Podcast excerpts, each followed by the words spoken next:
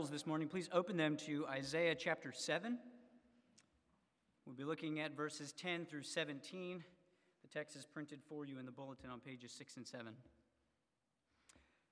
Isaiah chapter 7, starting in verse 10. Again, the Lord spoke to Ahaz, "Ask a sign of the Lord your God. Let it be deep as Sheol or high as heaven." But Ahaz said, "I will not ask, and I will not put the Lord to the test." And he said, "Hear then, O house of David, is it too little for you to weary men, that you weary my God also? Therefore the Lord himself will give you a sign. Behold, the virgin shall conceive and bear a son, and shall call his name Emmanuel. He shall eat curds and honey when he knows how to refuse the evil and choose the good. For before the boy knows how to refuse the evil and choose the good, the land whose two kings you dread will be deserted. The Lord will bring upon you and upon your people and upon your father's house such days as have not come since the days that Ephraim departed from Judah, the king of Assyria." Let us together go to the Lord in prayer, and as we do, you may be seated. Our Father God, we come before you, and this text, in some ways a very familiar text. We've heard it read thousands, maybe thousands of times before. But God, we ask that you, by your Spirit, would help us to hear it afresh this morning, that we would hear the good news that Emmanuel has come, and that Emmanuel will come again. And may it lead us to embrace him in faith all the more. We pray this in Christ's name. Amen. This morning begins our Advent series entitled, O Come, Emmanuel. And in case you are wondering, yes, the hymn that we just sang of the same name is connected with the series. If you have your bulletin, you turn back to pages 5 and 6 where the hymn is printed. You will see, as we just sang, that the hymn contains 5 stanzas. Each stanza begins with the plea, "O come," followed by a name for Jesus Christ. Those 5 names are Emmanuel, Lord of Might, Rod of Jesse, Dayspring from on high, and Key of David. And it is those 5 names that form the structure of our Advent series this year. These names are not random, but rather one of the many titles ascribed to Christ from Scripture. And so for the next 4 Sundays, and then on Christmas Eve, we will be looking at the scriptural foundation for each one of these 5 titles. And each should fill us this morning and every morning with joy and wonder as we consider these titles in light of the first Advent. Because Jesus was each and every one of these titles as he humbly walked the earth in our weak and feeble and fading flesh. He fulfilled what each was holding out to the people of God as a promise. But there should also be more than just joy and wonder.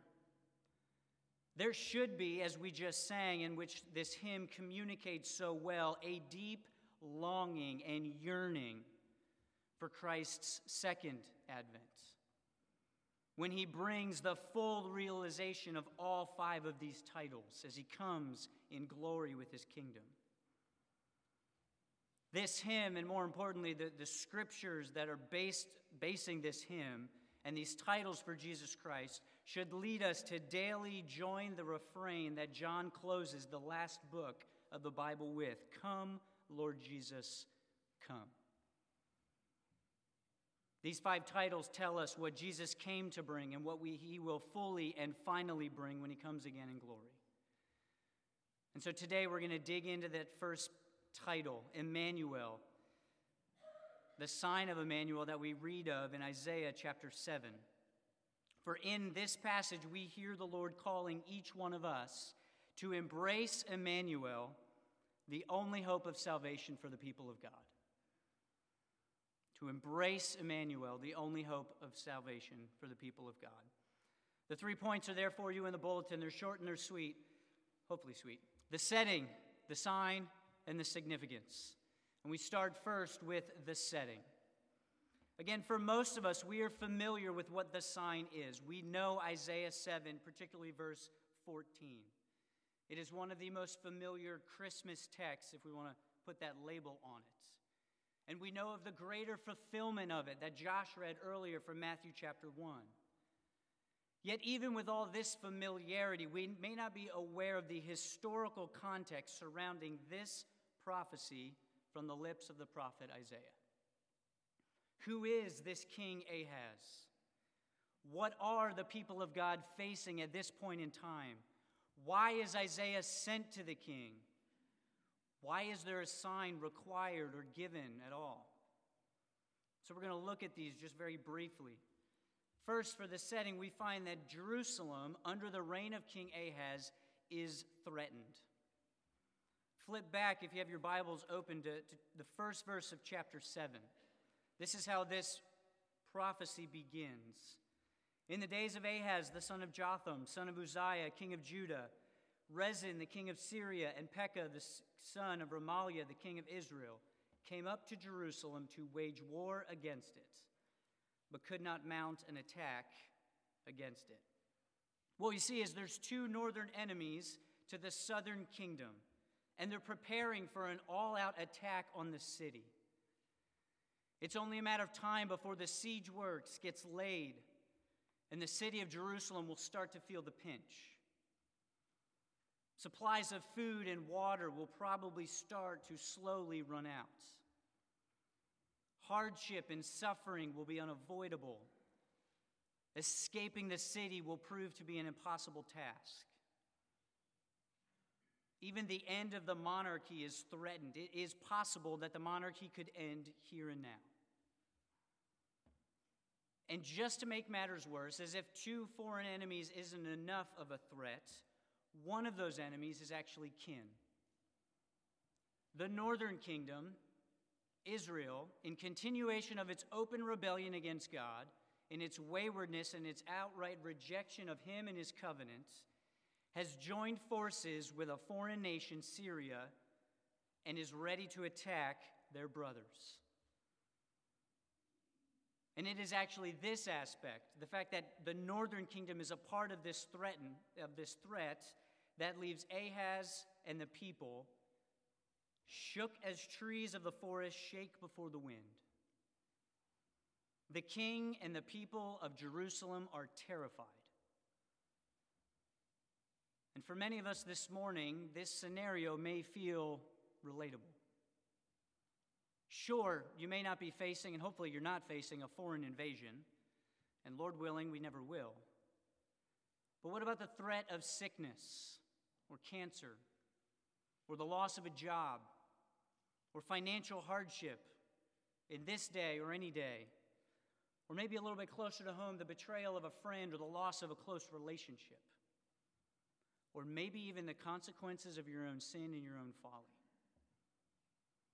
Facing threats like these can leave us in a position like Ahaz and the people of Jerusalem, shaking like trees in the wind.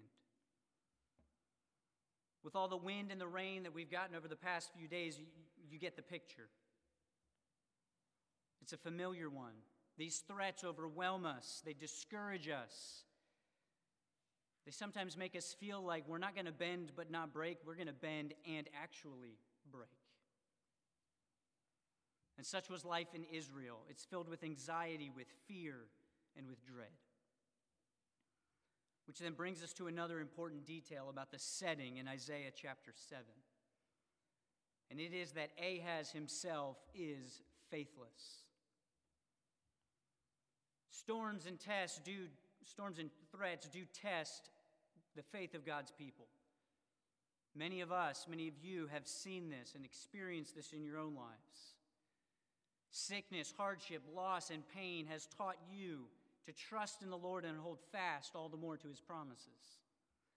Not so for Ahaz. This king was a professional pagan, as idolatrous and faithless as they come. And how do we know this?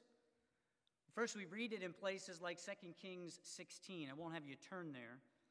But in verses 1 through 4, which kind of summarizes his reign, among the things you might find Ahaz doing is burning his own son as an offering to the foreign gods and giving other offerings on high places and on the hills, and it says, under every green tree. There was no shortage of altars on which Ahaz was willing to provide an offering. But we also see his faithlessness in response to Isaiah's first words, which are contained in verses 7 through 9 of this chapter, where the Lord first sends Isaiah with a word that says, "Don't fear, the nations at your doorstep, they will not attack. The Lord will deliver you." And Ahaz's response, we find, is to ignore that word and send a message to the king of Assyria, pleading for his help. But in our text this morning, where we see Ahaz's faithlessness the most is in these first verses of 10 through 12, where for the second time Isaiah comes and says, "Again the Lord spoke to Ahaz, ask a sign of the Lord your God, let it be deep as Sheol or as high as heaven." But Ahaz said, "I will not ask, and I will not put the Lord to the test." Now at first reading, this might sound like the proper response, because Ahaz's words, we find, are actually very close to a word-for-word repeat of Deuteronomy chapter 6, verse 16. He doesn't want to test the Lord. He knows what Israel, the road Israel has paved in testing the Lord. He says, "I'm not going to go there." But unfortunately, what Ahaz really lacks any interest in is trusting the Lord. His appearance of humility is really a farce. He demonstrates not true humility, but a lack of faith in and knowledge of the Lord, the one who will save. Because the Lord is graciously inviting Ahaz to trust him and to trust him alone for deliverance and protection.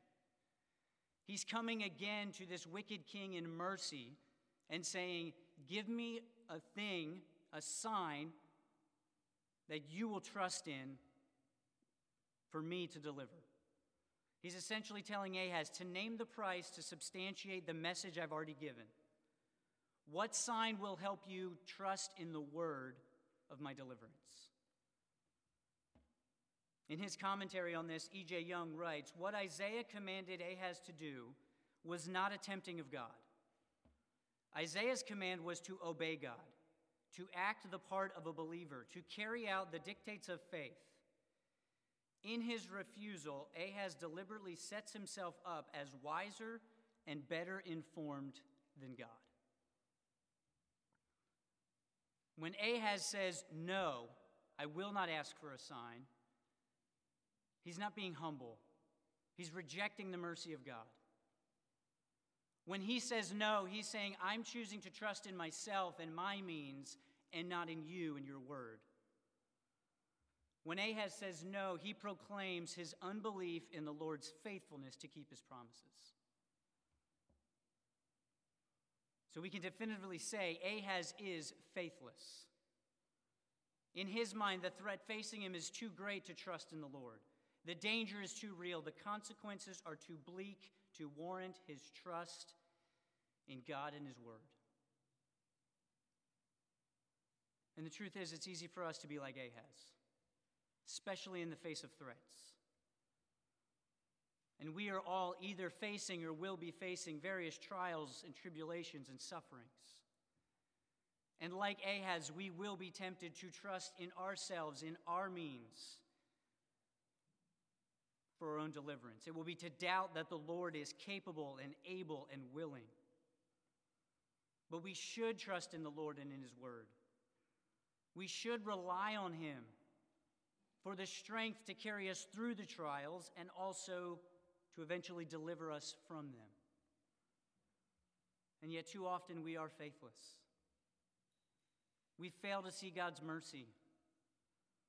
We sometimes even mask our own unbelief like Ahaz in humility, false humility, refusing to trust in him. So will you trust in the Lord? Will I? Will his word be enough for you to warrant your faith in him? From the setting then of the threat and the faithlessness, we move then to the sign. Signs themselves were not a foreign concept to the people of God. In general, they were gracious provisions of God to confirm his word that he had already given. Abraham was given the sign of circumcision to confirm the promise of God's covenant with him and his descendants. Moses was given the sign of his staff and the 10 plagues to confirm God's promise that he would deliver his people. In his kindness throughout the history of his people, God regularly accommodated to their weaknesses by providing signs to assure them of what he had already told them would happen.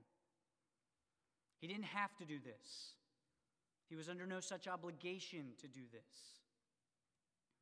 It was simply a testament of his mercy and his kindness. But what made this scenario unique was first the initial invitation to have Ahaz name the sign.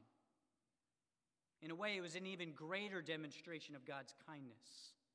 The all-merciful one approaching and telling the all-rebellious one to name a sign. Whatever it is you want. And with Ahaz's rejection, we see that the Lord then takes over. And this is the first thing that we notice about the sign. It is chosen by the Lord. Look at what he says in verse 13. And he said, "Hear then, O house of David, is it too little for you to weary men that you weary God also? Therefore the Lord himself will give you a sign." The king has already sealed his fate. He's spurned the word of the Lord and his invitation to set the sign. And in fact, the title that we read in 13 of Lord is not the covenant title, Yahweh, but it's instead the title Adonai, which stresses less the covenant relationship and more just the sheer might and omnipotence of God. He can do anything he wants, whenever he wants, because he's the Lord of the universe. And so the one who can do all things is the one who's going to set this sign, which should mark that this sign is going to be something spectacular, something magnificent. But we also see that the Lord's sign is expanded now. It's for the entire house of David, not just the king. And before we should be tempted to think, well, they're better than King Ahaz, they're not. They're just as faithless as he. They're just as guilty of wearying men, the prophets God would repeatedly send, who they repeatedly turned aside. They were guilty of wearying God with their unbelief and constant disobedience. So he expands the sign from the stubborn king to the stubborn house of David, just as rebellious, just as idolatrous. And yet, just like he did for the king, he extends it as a sign of his mercy. He gives them the same opportunity that King Ahaz turned aside, to trust in the Lord and in his word. He offers them the strength that Ahaz rejected with this sign. He offers the comfort that the king rejected.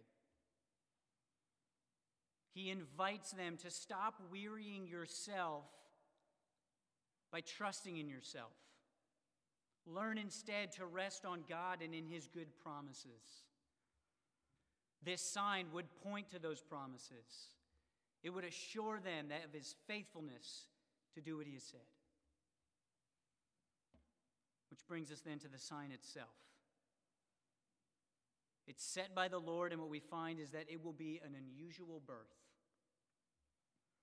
Now for us, we live in a world that's consumed with signs. We just came out of an election cycle where I'm pretty sure every single sign you could possibly fathom was placed in every single grassy plot in Little Rock. I think there's still some left over, telling you who to vote for 15 times over, just placed everywhere. We're over inundated with signs. But it's beyond election cycles. Our driving is directed by signs, as is our shopping. Kids, your classrooms are likely filled with signs, telling you rules, telling you this, telling you that. Just about everything we do involves signs. And so therefore, the only time that we typically, in our modern senses, pay attention to a sign is when it's in a time or a place we don't expect, or it's just something altogether out of the ordinary. You might not travel this way, but there's I think it's new, an electric billboard right at the corner of Canis and Bowman. And I usually don't pay attention to it because it's a sign and I ignore signs. But I only pay attention when there's something unusual about it. And actually this morning there was something unusual. There was a cartoon monkey in glasses and in a suit, And at the very bottom, I think, was a reference to a legal team, a legal counsel. I think that might be some self-deprecating humor. I'm not so sure.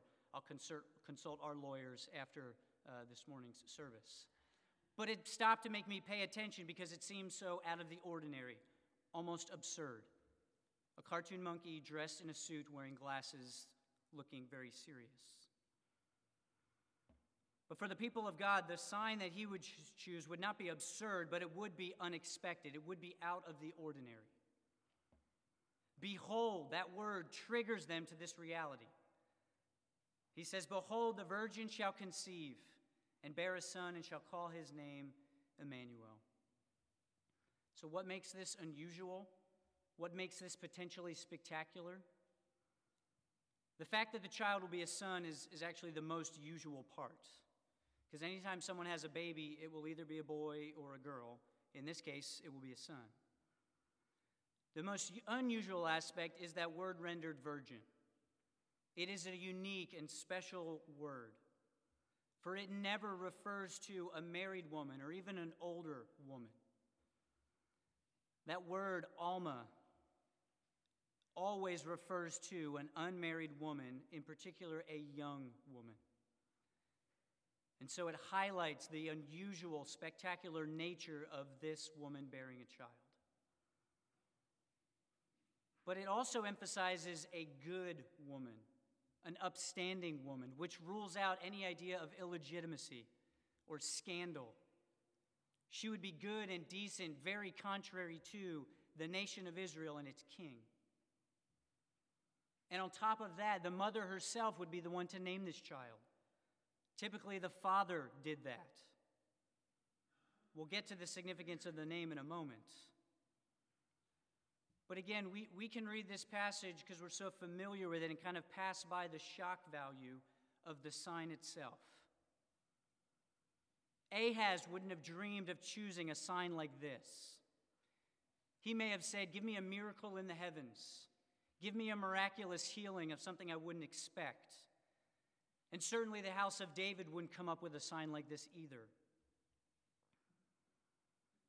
And it is because it is unusual that it would then warrant the trust of the people in God to provide what the sign signified. Because only a sign like this could point to what God is about to do for his people. And so as we consider how to apply this part of the sign, I want to lean a little bit more in the direction that John Calvin goes as he considers this passage. Yes, on the one hand, we should be led to praise and rejoice in the mercy of God to be gracious to us and give signs like these to us, to work with our weaknesses. But Calvin also wrote about this passage, we ought to grieve and lament that the sacred truth of God needs assistance on account of the defect of our flesh. Because too often for us, we treat the word of God as if it's not enough. We want more. We feel like God should give us more to warrant our trust and faith in him. We are like Israel, wearying him with our unbelief, not trusting what he has given to us and told us clearly in his word. And so, yes, may we learn to thank God for his gracious accommodations. May we also at the same time ask his Spirit to give us faith to trust all the more deeply in his word. It gives us all we need to rely upon God, to believe that he will always do what he has promised to do. So that moves us then finally to the significance. And before we get into the specifics, there is much debate regarding who this child in the nearest understanding was. Was Isaiah, wrong pipe. There we go. Was he referring to a contemporary child or only the future Messiah? Personally, I lean a little bit more towards a partial fulfillment in the birth of Isaiah's son in chapter 8. I say partial because Isaiah's son does not fit the parameters we find here. That child was named by Isaiah. He wasn't named Emmanuel, but he was potentially the son of an unmarried woman at the time of this prophecy. And again, there is a good deal of debate regarding this. People are all over the map, and it doesn't ultimately change the meaning of this text.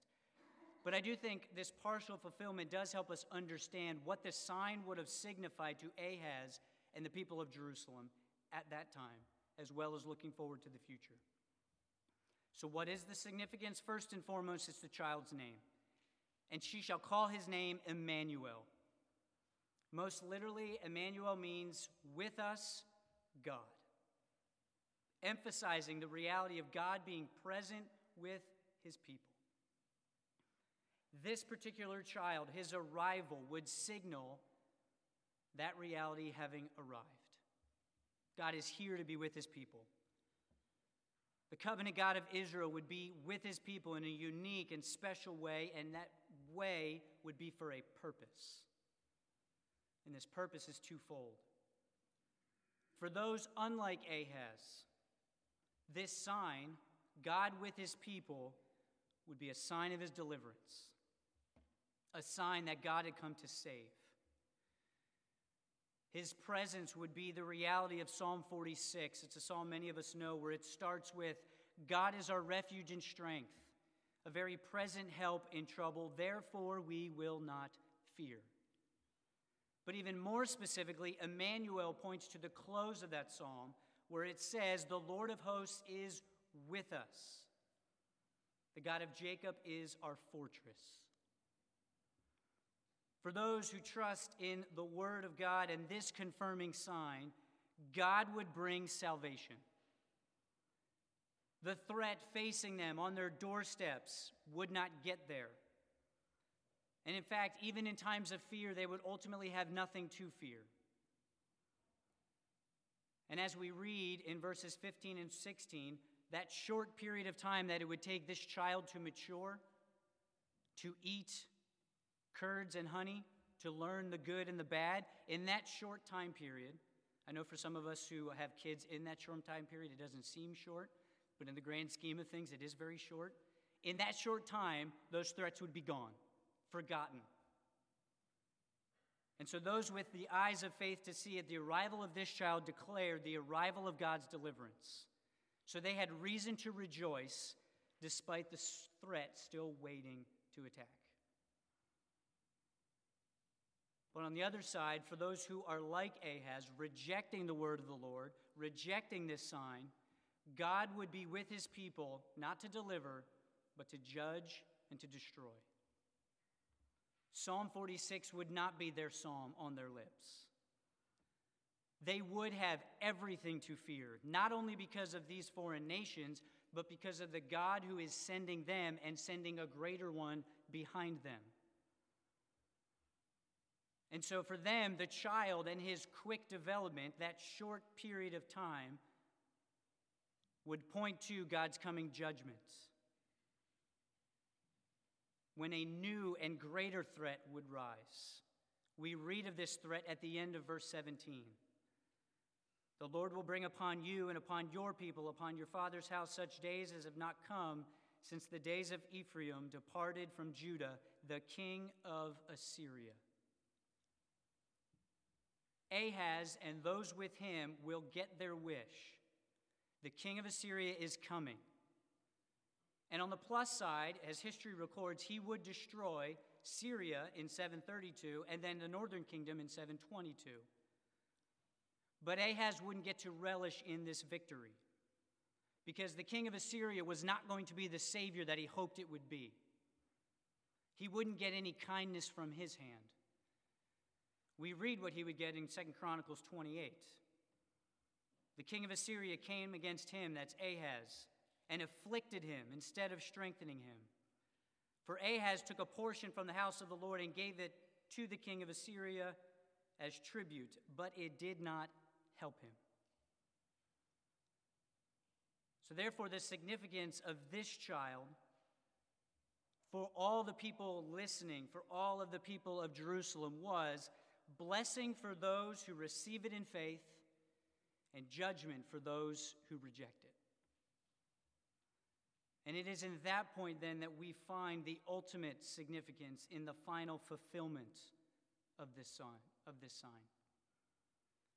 Because Jesus, as we read earlier, is the fulfillment of the prophecy of Emmanuel in Isaiah chapter 7.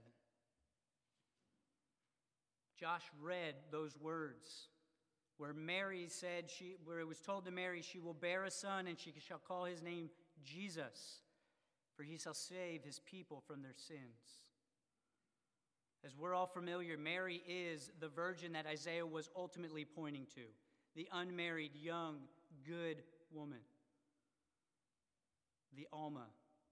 And Jesus, her son, was the one named Emmanuel, God with us, for the purpose of saving his people. On this name, one scholar writes, Emmanuel solidifies the meaning behind Jesus' name. God's presence is a saving presence. Yet most surprising of all is the way the Lord descends to make himself present. The Son of God himself will descend to be with his people. His incarnate presence is the greatest proof that his saving purpose, which the prophets foretold, has been inaugurated. The Son of God would arrive on the scene in the most shocking of fashions, in our flesh, as we professed earlier. It would be in our likeness, in our weakness. But the goal would still be the same, to save. Only this time it wouldn't be salvation from a foreign nation or an intense physical suffering. It would be salvation from our greatest enemy, sin, and its consequences of death. As God with us in the flesh, Jesus would live that perfect, obedient life in our flesh. He would suffer the death that we deserved for our sin. And then he would rise triumphant, securing salvation for his people.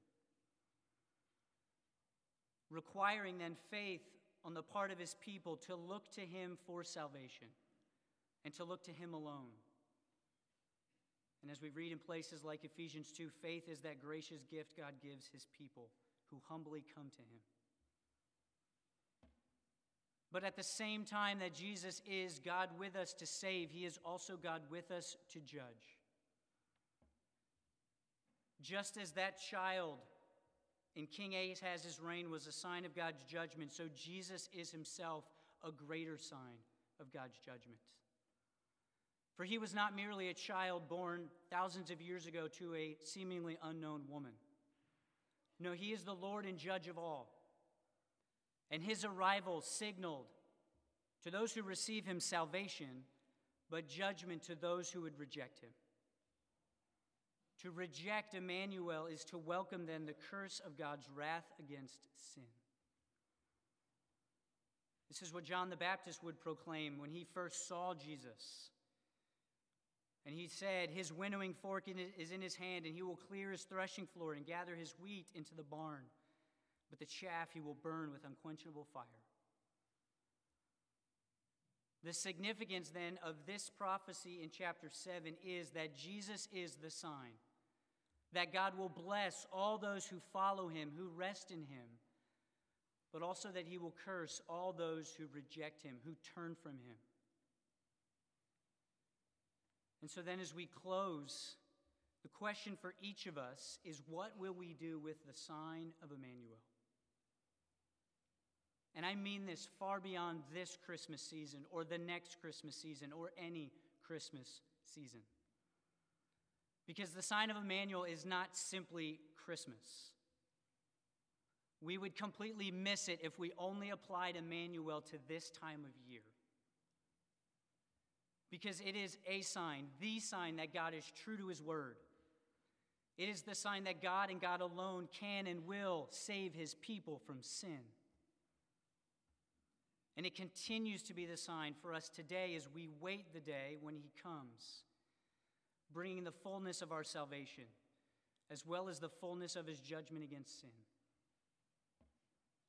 And so for those of us in Christ this morning, we can rejoice. We can sing what we just sang. Rejoice, rejoice. Emmanuel has come. He has walked in our steps. He knows our weakness. He knows our struggles, so we can run to him. We can find comfort and strength and refuge in him. And we can know without a shadow of a doubt by his death and resurrection that our salvation is secured. So sing with joy in a moment as we sing, "Come Behold the Wondrous Mystery," a hymn that traces the story of God's redemption. We can praise God for Jesus, God with us, today and for all eternity. But for any who are outside of Christ, the call for you is to consider Christ, Emmanuel. He is the sign of God's salvation for those who receive him, but he's also the sign of God's judgment for those who reject him. And so the call then is to be unlike Ahaz, to turn from your faithlessness, to turn from your rebellion, and turn to Christ. He is strong enough to save. He will deliver you from your sin and the punishment it deserves before our holy and awesome God. The truth of the matter is, as beautiful as O Come, Emmanuel sounds, and it is one of my favorite Christmas hymns. I think we could actually sing it all throughout the course of the year. The words are only beautiful for those resting in Emmanuel by faith. Only those who receive and trust in the sign of Emmanuel can longingly plead, "Come, come, bring us home." And only those trusting in Jesus Christ who has saved them can joyfully say, "Rejoice, rejoice, Emmanuel has come." Would you embrace Emmanuel today and every day? The only hope of salvation for the people of God. Let us pray. Father God, we do longingly yearn for Emmanuel to come, to right every wrong that we ourselves have endured, that we ourselves have even caused, to bring judgment on sin, but even more so to bring the fullness of our salvation, to bring the realization of all the good promises that you have given us in your word. Help us to embrace Emmanuel today. Jesus, help us to see you as the yes and the amen to all of God's promises, our hope, in days when the threats are overwhelming, in days where the threats are altogether non-existent. May we embrace you in faith, know you deeply by the power of your Spirit, and may we proclaim to a world in darkness that there is reason to rejoice. Emmanuel has come, and he is coming again. Give us faithfulness, give us endurance, we ask in Christ's name. Amen.